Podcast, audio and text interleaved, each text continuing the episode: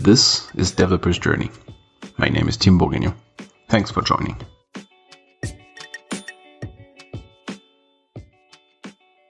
Hello, everyone, dear listeners. Um, today we have a guest that has been on the podcast already, but that you have never heard. Um, you might wonder how that uh, is possible. Well, I did a few interviews before starting the podcast to um, to get in the mood and try to understand how I should interview people.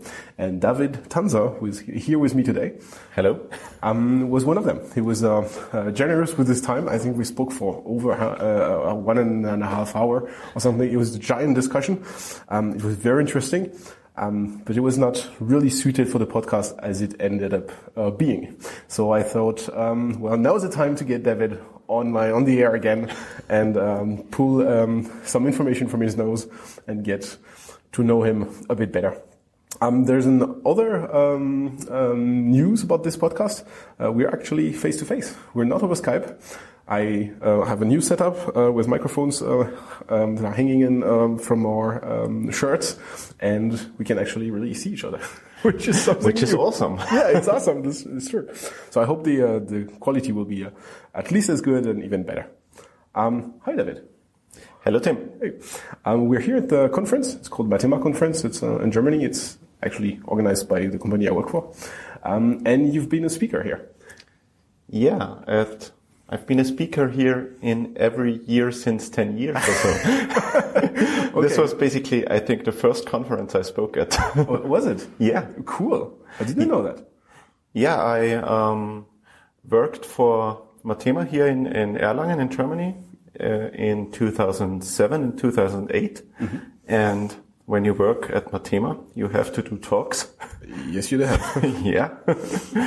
and that's how I got into public speaking. Wow. I think I wouldn't be a conference speaker if I wouldn't have worked at Mathema back then. Oh, cool. And you're a frequent speaker. You're speaking all over the place now.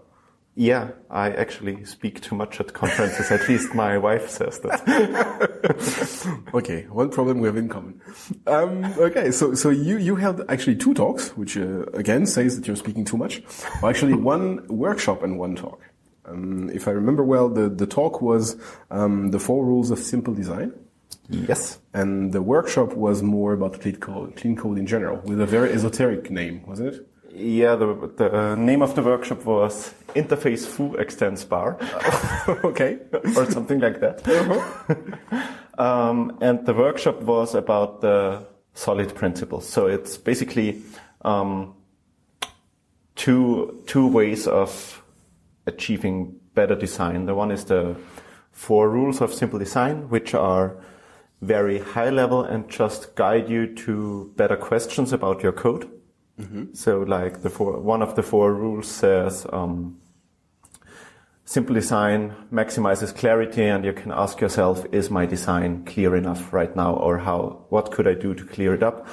And the solid principles are some very well-defined principle like the Liskov substitution principle. Every subtype should um, should not break the contract its base type um, defined.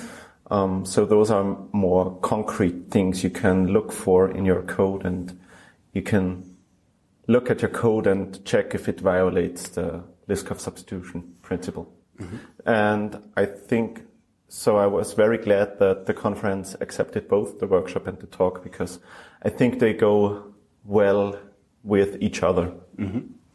Yeah, that's true. That's true. Um, why is it important to have a clear design? that's a very oh, can, question, can, can, I quote J.B. Rainsberger? Of here? course you can. um, a simple design um, minimizes the the, the volatility in the cost of new features. So the, the more simple your design is now, the, the more constant is the cost of adding new features. Mm-hmm. Like you know that when you have worked on the same system for five or ten years, or when you come into a new project where they have a legacy system they were working on for ten years, then you see that adding new features now is much, much slower and much, much more complicated than it was five years ago. And the more simple you keep your design, um, the uh, the less um, extreme is this curve. So If your design is simple, maybe you're now at twice the cost that it was five years ago, and, and you have a complicated time uh, design. You are probably at the factor of 100 or so. Okay. Um, why is that? Is it is it just um, the complexity we put in the system, so it's uh, difficult to extend, or is it, uh, does it have some um, readability problems? Is there is there an answer to that? I don't know. Um, yeah, I think it's um, everything you said. okay. Um, plus, uh, side effects are a big problem when you have code that is very tightly coupled to each other. Then you change something in one place and you don't know if you broke anything anywhere else in the system. Mm-hmm. So you want to protect parts of your system from changes that are not inside this part.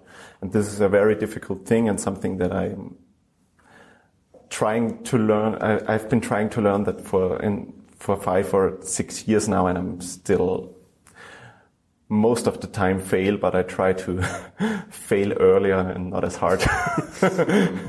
not, not just trying to learn it, you're teaching it. Yeah, I'm, I'm also teaching it, but that's, um, uh, that also helps me learn it because mm-hmm.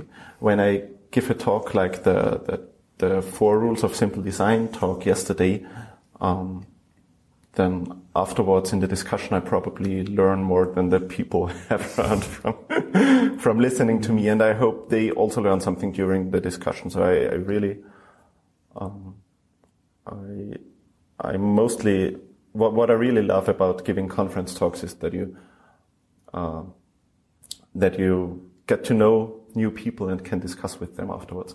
That's also why some of my conference talks are very provocative, like the the one that's called "Your Company Will Never Be Agile," where I tell the audience in the beginning, "Your company will never be agile," and then I tell them a couple of reasons, and then at the end I said, "I told you so. Your company will never be agile."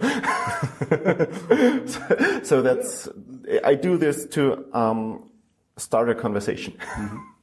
Yeah, I, I, really love those uh, those talks that are very provocative and start with something um, how to destroy your company or how to destroy your design or yeah.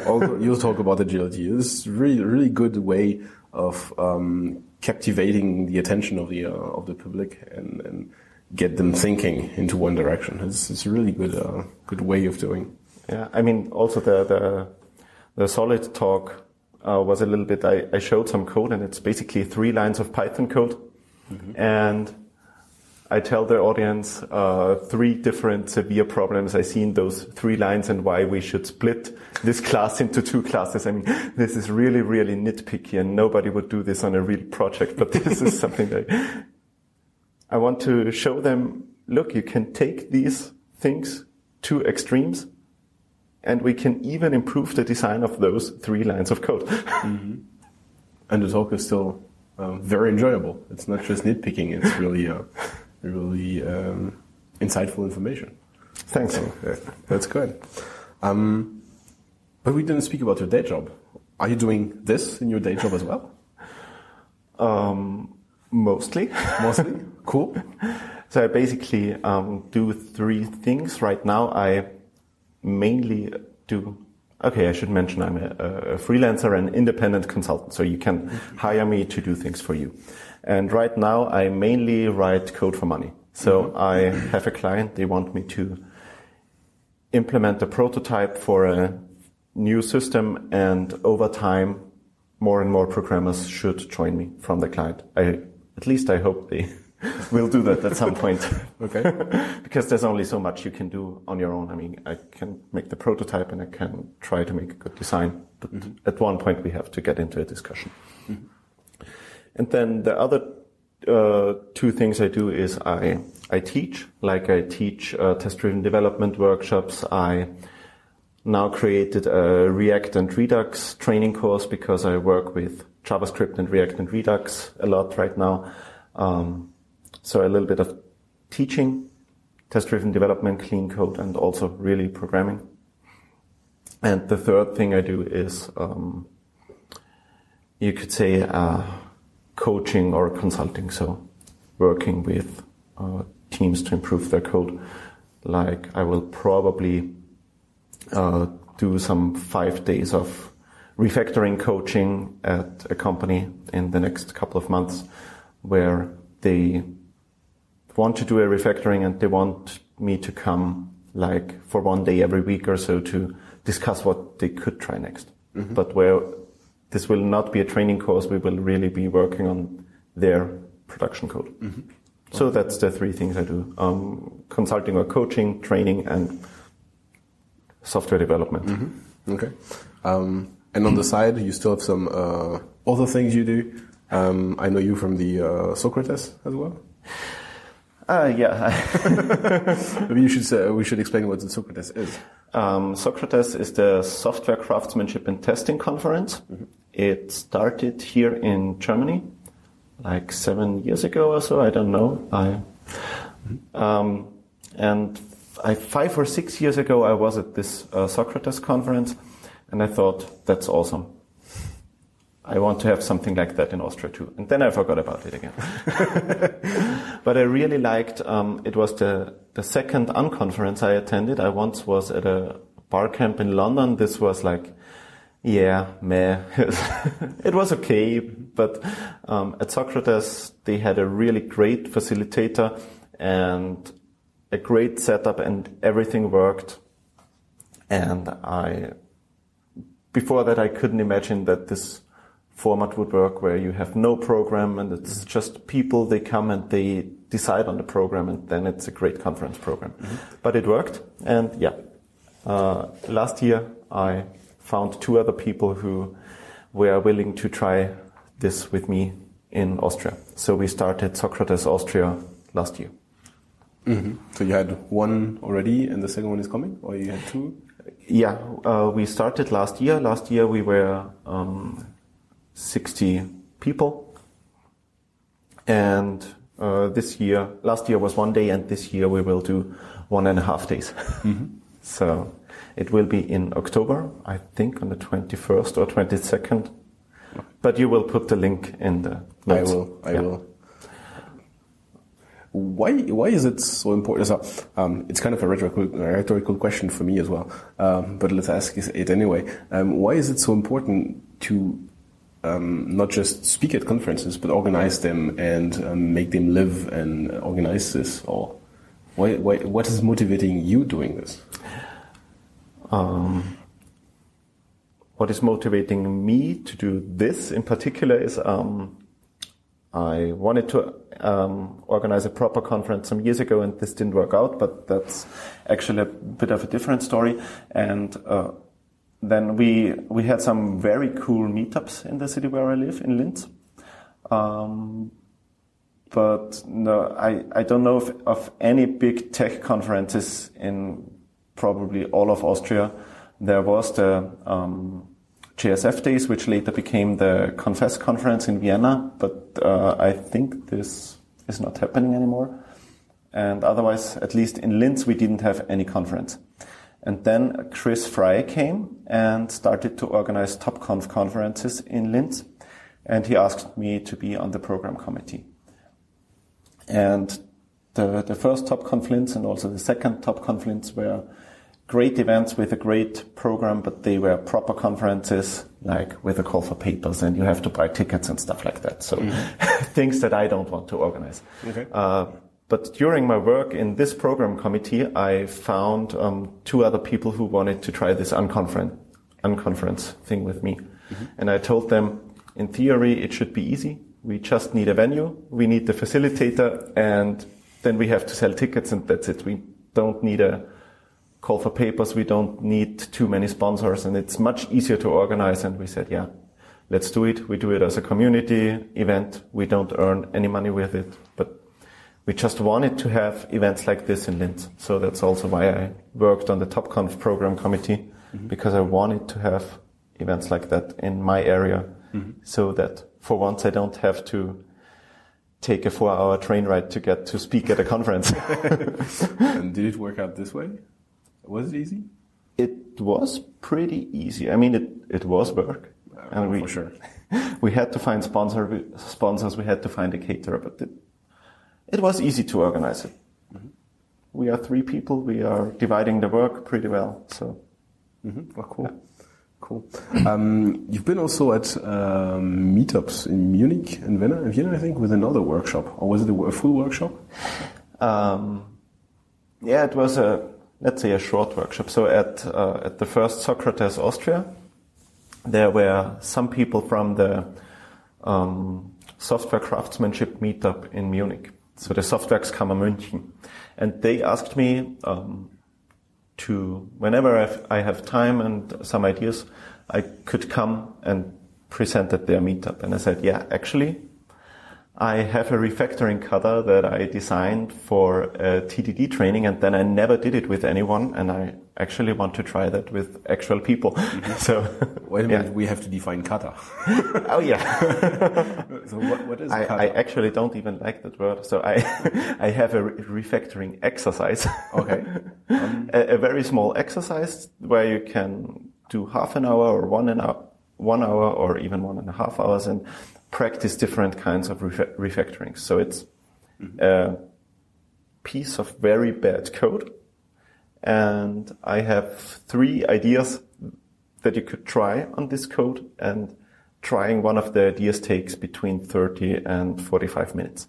Mm-hmm. So in in Munich we had like I think we had two hours time, so we tried all three ideas. So a, a, a kata is an exercise that you can do again and again and again to practice some aspect of your job. It comes from the uh, martial art, the, those, those gestures you repeat and repeat and repeat to get them uh, burnt in your brain. Yeah, right. How you do that. and uh, the idea was, I think, to, to do exactly the same in, in software um, and have those things that you do again and again and again and again to get. Yeah. But that's also why I don't like the bird kata because I don't do it again. I, I don't do it every, every day. I did this refactoring exercise. I think I personally did it three or four times so far where I really tried to refactor this code. And I found out that this code I wrote is really, really, really hard to refactor. You, you wrote the bad code as well. yeah, I wrote the bad code and now I can't refactor it. How was it writing bad code uh, intentionally? It was not that hard. What did you do? So I, um, I wanted. Do you know the baby steps? Taking baby steps steps exercise. Maybe I should explain it. It's a test-driven development exercise where you um, try to solve a problem in a test-driven way, but you have to get to a green test in under two minutes. Mm-hmm. So if the tests are green after two minutes, you are allowed to co- commit, and otherwise you have re- to re- revert all your work. Mm-hmm. So that's re- a really hard exercise. And I said, yeah, I want to write a timer for that, but with the intention of writing bad code. So mm-hmm. I just needed some use case. Uh, and I wanted this timer to play a sound when the time is up and to display the current time. Uh, so I hacked together, or I copied, I guess I copied from Stack Overflow some code for playing sound with threads and, and whatever Java sound API. And I did a pretty hacky user interface where I had a, a Java Swing application that actually displays HTML. So I had these two ugly pieces of code and then those were obviously not working and then I added workaround after workaround after workaround until this thing worked. and now I have something like, it's, it's really small. It has 150 lines of code or so. So it's not big. It's, you can understand it. It's not even, so the people in Munich told me, and it doesn't even look bad. The variables are named reasonably and the methods are named reasonably and still it's such a bad piece of code. Uh, yeah, and I did it with them and they really liked it. And then I asked the people from uh, Softwerkskammer Wien if they are interested in something like that. And they said, yeah, come to Vienna, do it with us. So I did it in Vienna again. Okay. Uh, is it something that the listeners could do on their own at home? Yeah, of course. Um, after I did it in Vienna, some person said um, it would be nice to have something like that in C sharp, and I said, yeah, do a pull request, and now we also have it in C sharp. Okay, cool. And then I met someone who said, um, "Can't we do this in JavaScript?" And I said, "Yeah, let's let's implement the JavaScript version together." And then next day in the morning, he told me I already implemented it, and so you can download those three things from GitHub. And if you want a new programming language, just take the original code and Fork it and let's go. yeah. Okay. Um, uh, the one piece that will be missing though is the kind of retrospective on it and discussing with other people. Yeah, but I have a blog post where I explain what kinds of exercises I, I tend to do with this code. So the, basically the first exercise is, um, just assume that this code is too complicated to test and try to, um, refactor without tests to a point where you can test it. okay. Um, the second exercise is um, just assume that refactoring without tests is too risky and try to write some tests without changing the code. This is really hard, but it's possible. You have ju- you just have to change one private field to public, and then you can access data and can write tests. And the third exercise is try to do golden master testing with it. That's more like a fringe topic. Uh, but that, that's where the, uh, I mean, the point two, um, too risky and you don't want to change code. That's exactly where this um, legacy or refactoring legacy code really comes into place. Yeah, but um, both strategies are actually valid for refactoring legacy code. You could try to refactor with your IDE tools to a point where adding the test is easier and um, take the risk of breaking something, or you can go to create length lengths to add tests first, and it's not always clear which strategy is better. And I think this code is a very nice illustration that both strategies have some pros and cons. Okay. Um, and in your blog post, you have some some some explanation of, of why and um, not just how No, you did it? no, just uh, what I did with the group in Munich, basically. Okay. So people will have to find those uh, advantages and disadvantages, uh, pros and Yeah. cons on their own. Or invite me to their user group. Yeah, okay. okay. Um, one thing you said at the beginning, uh, you code for money, you do some uh, some teaching, and you do some coaching. But I know you from the agility side as well. So bit Scrum Mastery, method, methodic stuff. Yeah. Um, we didn't speak at all about this. Is is it something I wrongly know you uh, about? no, not not really. I, um, I'm very interested in um, agile methodologies, and I tried to learn about it a lot in the past. I even worked as a full-time agile coach for almost one and a half years. Okay. And I, I do a lot of talks about this. I will also give a, a, a keynote at an agile conference in, in September in Zurich. So this is also something I'm really interested about. But when I was this full-time Scrum Master without doing any coding, I recognized that um, this pure agile coaching or uh, yeah, pure just agile coaching is not something I really want to do. I want to help teams to become more agile, but more from the inside, more as a technical coach or as a player coach, maybe as a developer or architect on the team who also does some technical coaching. And I had a call with uh, Gitte Klitgaard um, from uh, an agile coach from Denmark last week, where we were actually talking about just that, that we all think that when companies try to become more agile, they hire agile coaches, they um, introduce new processes, they um, add training, maybe even for their middle and upper management. But what many don't do is technical coaching. So they are using the new process with their old technical skills.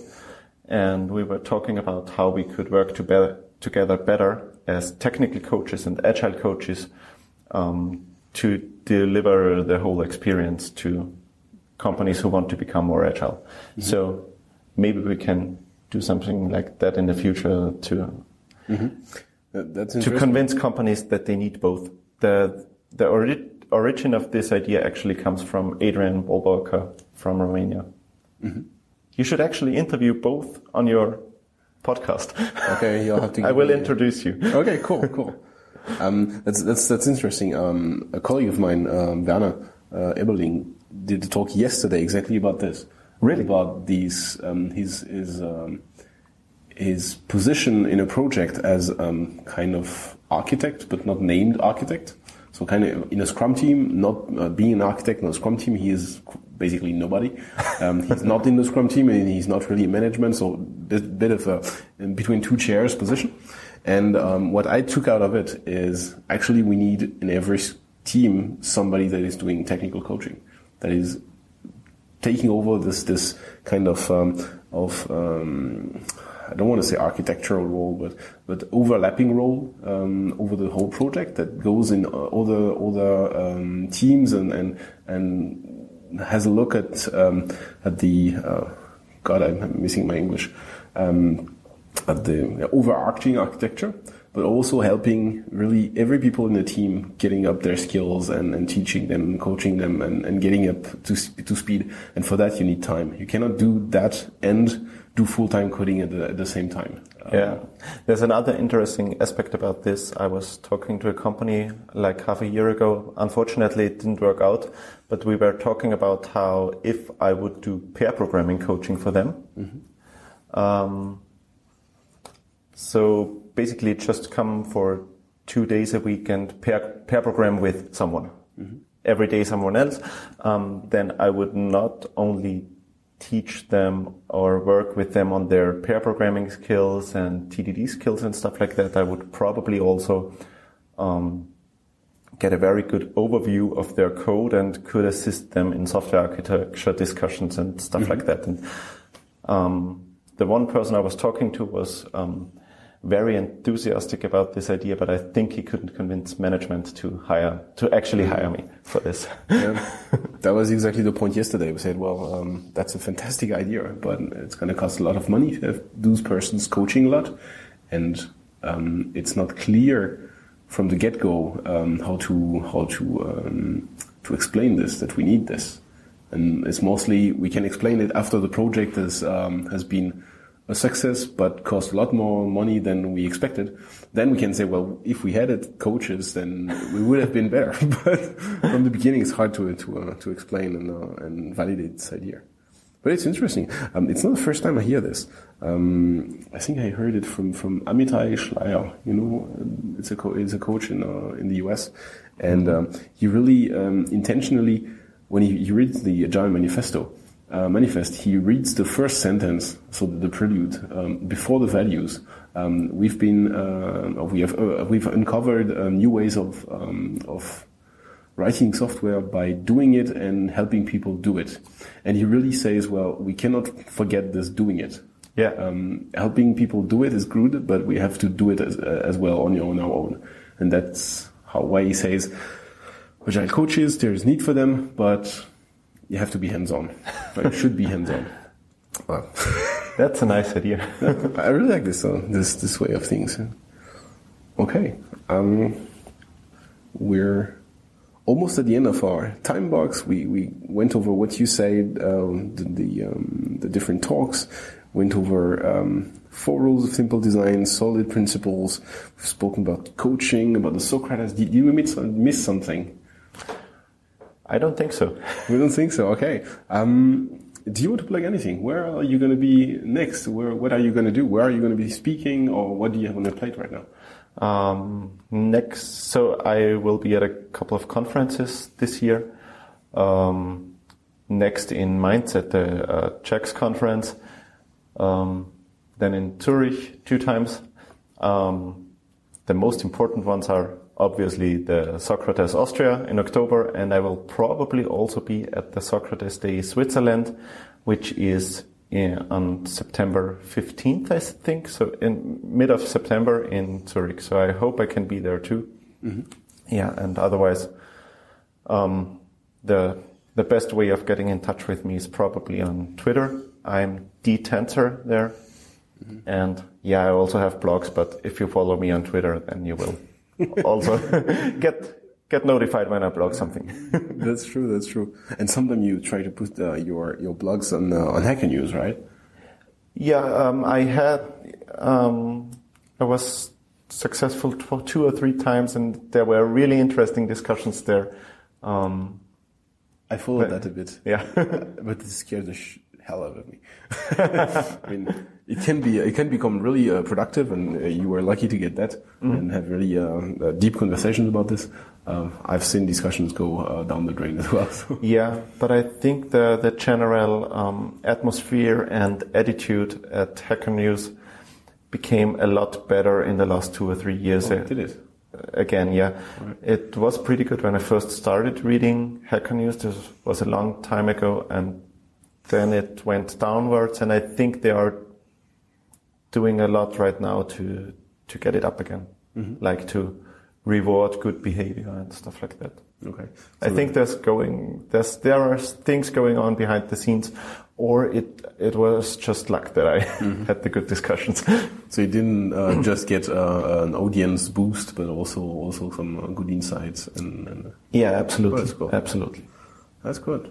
Well, I think uh, we have it. Thank you. Thank you very much, David. Thank you for having me here. Yeah, thanks for taking the time. And we'll see each other, uh, if not before, at the uh, TopConf in Düsseldorf, I think. Yeah, see you there. See you there. Bye bye.